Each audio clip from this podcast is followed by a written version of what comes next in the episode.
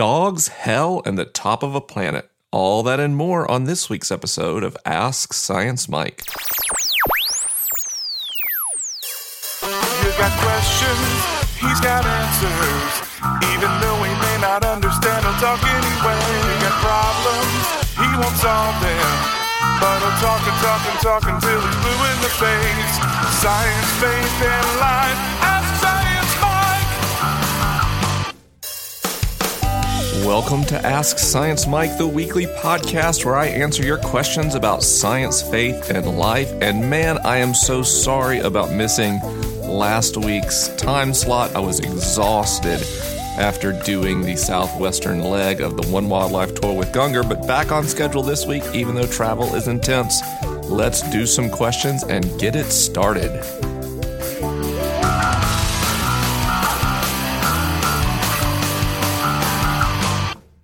Hi, Science Mike.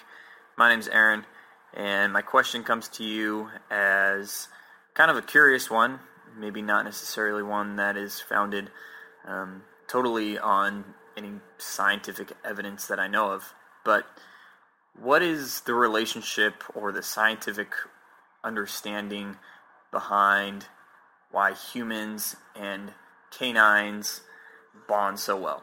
I mean, it's common that we hear things like dog is man best friend, things like that. But what is the science behind that? And uh, would love any answer you have. Thank you. Well, as um, scientifically backed answers go, this one's relatively easy to support scientifically. The relationship between humans and dogs is uh, widely studied. Recently, has had um, additional insights thanks to neuroscience. So let's look at a few things. Uh, if we look back kind of before dogs were domesticated, if we just look at wolves and humans, you'll find a lot of similarities. Both are large social mammals who are so social they have difficulty surviving alone and actually go into a state of stress and separation anxiety when uh, they're separated from their pack or their tribe. So, dogs and humans start from a very similar reference point where it is essential to their survival to be accepted in their group and that success in life looks like maintaining or achieving status within that group. So, lower ranking members of a wolf pack or people on the edges of a human tribe are in a higher state of chronic stress than people closer to the top.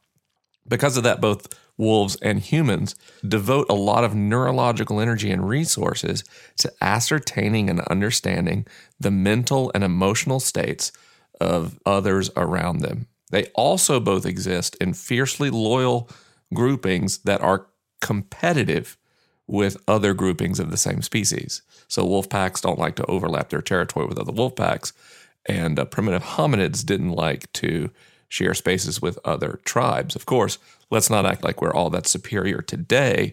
National borders are jealously guarded for a reason that is ancient and linked to human brain development. So you have two social species. Now, about 30,000 years ago, some wolves started to share space with humans. Wolf packs started to share space with humans. And we imagine that some wolves, especially wolves that were uh, less successful fitting into the pack hierarchy, started to hang around the edges of human space. And these are typically uh, wolves that would have less desirable species from the aspect of wolves, but more desirable appearances or behaviors to humans. They'd be more friendly to humans, less wary, basically more puppy like.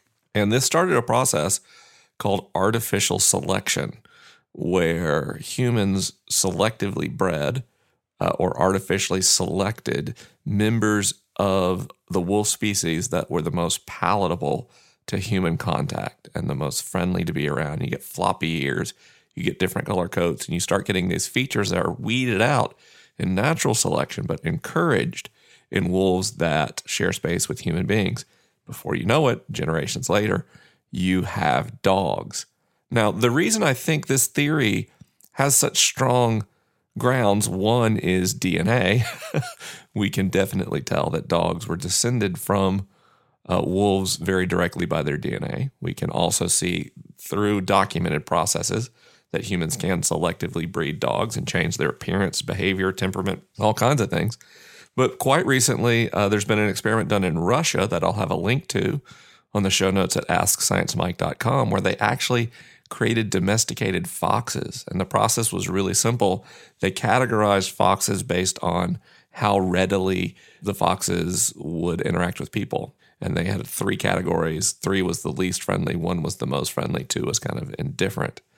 And when they selectively bred, when they focused on letting category one foxes breed, in no time, uh, very few generations, the percentage of overall foxes who were in category one went up dramatically. And with that, you had these changes in foxes' appearance, new coat colors, and in general, they became more puppy like for their whole life. And that's what we see uh, with dogs. Dogs are basically uh, wolf pups that never grow up. They have several unique features compared to other animals. They're the only non primate that will seek and maintain eye contact with human beings, even when we uh, raise wolves in domestic environments and train them like dogs. They don't try to make eye contact with us. Uh, they exhibit the same kind of behavioral characteristics that uh, human infants do or toddlers. When dogs are afraid, they, they try to seek out, they make a beeline to run towards their master. And you could compare that for with a you know a cat or a livestock, and those animals are going to run the other direction. Uh, but dogs feel safer with us. And we've actually brain scanned dogs relatively recently. We've trained dogs to lay in an fMRI scanner. And what we found when that happens is uh, dogs associate pleasure with our scent, the scent of their owner, versus other unfamiliar smells or even the smells of other dogs. And they prefer the sound of our voices to other sounds. And their brains show characteristic uh, signs of genuine love and affection for their owners in the same way our brains show genuine love and affection for our spouses, for example, or our parents or our children. I have a hard time imagining two species that could get along as well as we do. The very large brain capacity of humans that lets us be a real asset to dogs as well as be flexible in our social groupings. And dogs are over time have learned to map us into their pack structures and treat us like members of their own family. Uh, so it's completely science based. There's a reason almost half of homes in America have a dog in it. It's because a dog's a great family pet that considers itself part of the family. Something much more natural, by the way, or easy to pull off than cats, which are naturally isolated species. They don't share spaces easily and also haven't been domesticated as long. So that's kind of why your cat seems aloof. Your cat doesn't have the interest or inclination to read and respond to your emotional cues in the same way that your dog does. Our next question came in via email and it reads I'm hoping you can clear something up for me that I've been pondering. On Earth, we distinguish direction with labels north, south, east, and west. But if we take a step back and view the Earth from outer space, how do we know which side is the top? Out of those direction labels, north, south, east, and west, is there any way to determine which side of our planet is objectively the top? Or is that just something we arbitrarily chose and named, but is ultimately relative? Thanks so much for everything. Well, that's a great question, and uh, one I've pondered before as well. The short answer is there is no objective top to a planet. There's just not. When we think of up, we're thinking about against the pull of gravity relative to the center of the Earth's mass.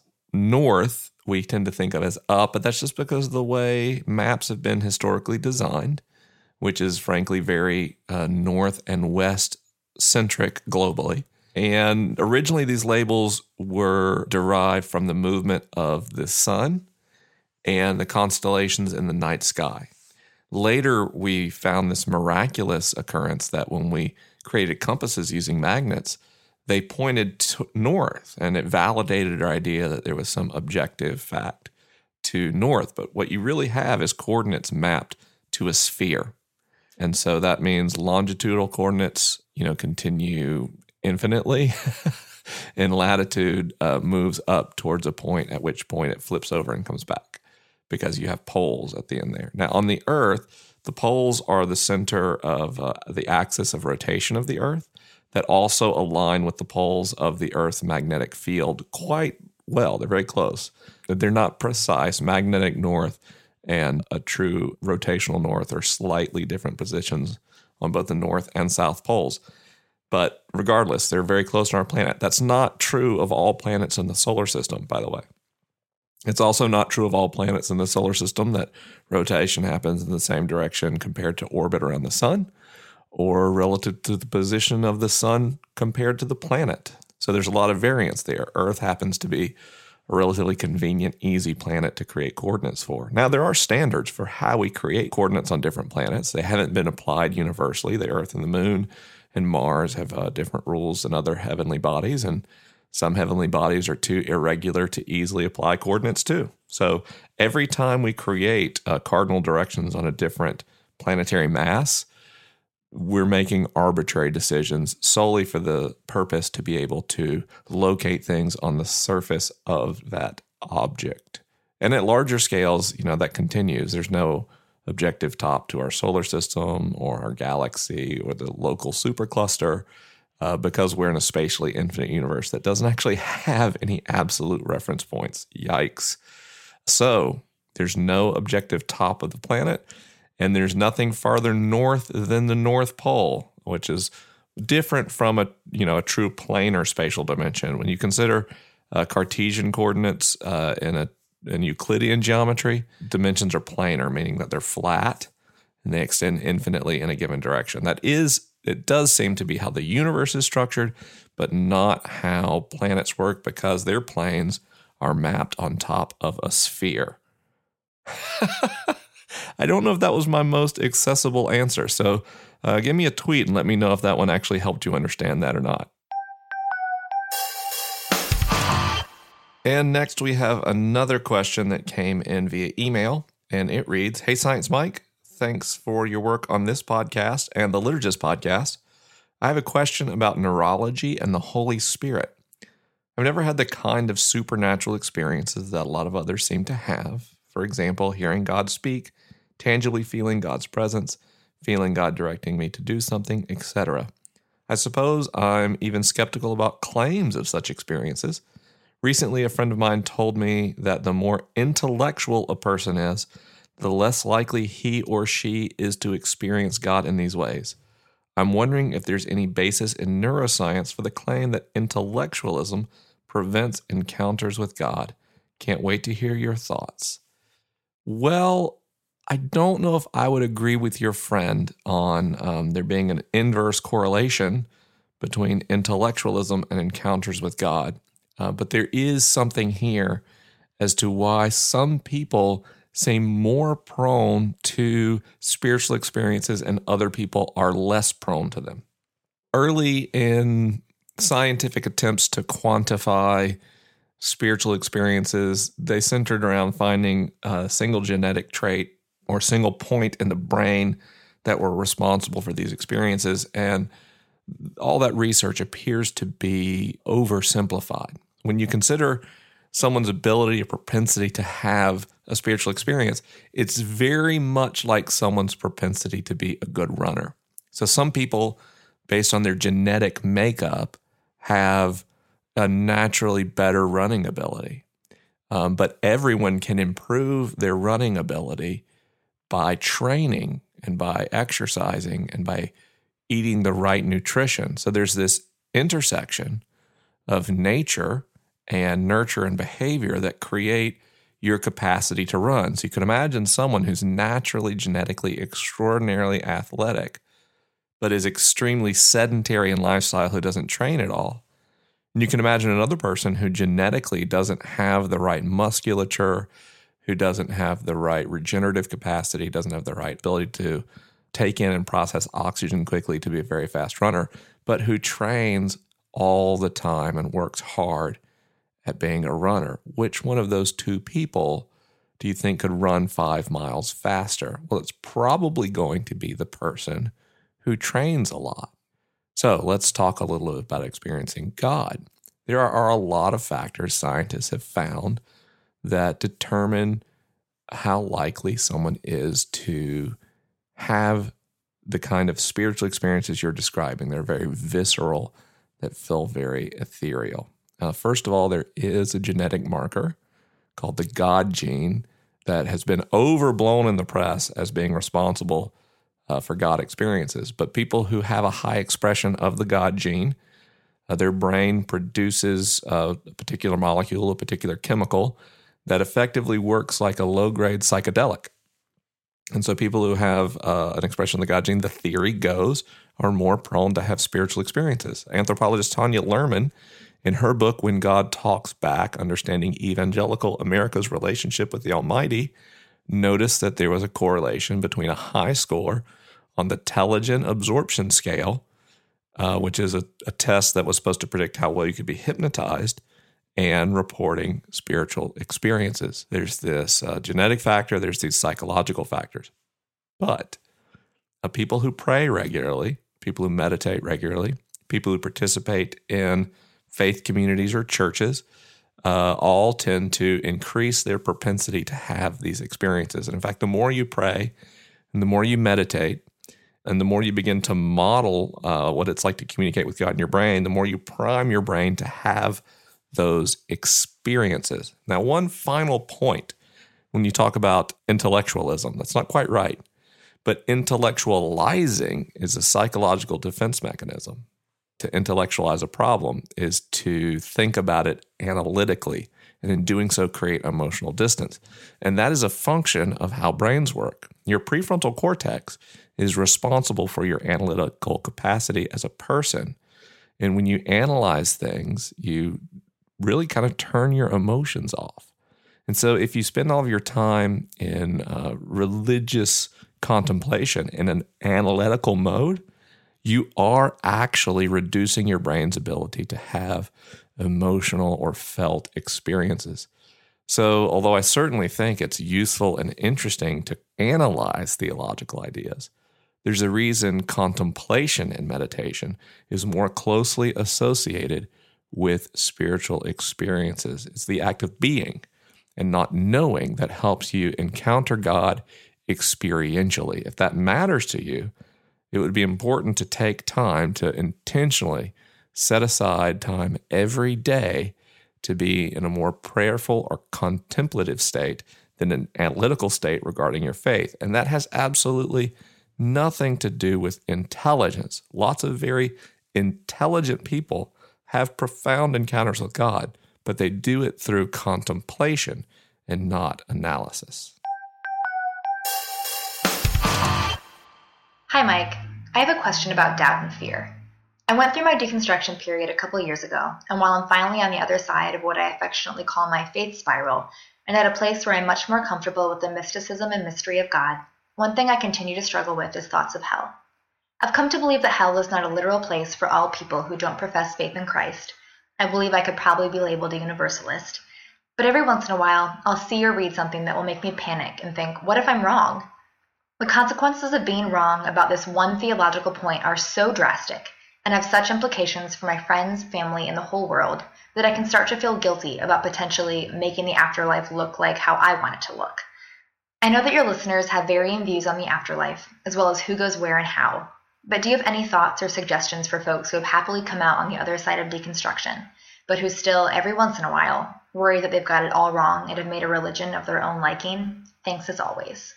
Well, first, I want to call out something that you mentioned and just get that energy out of the podcast.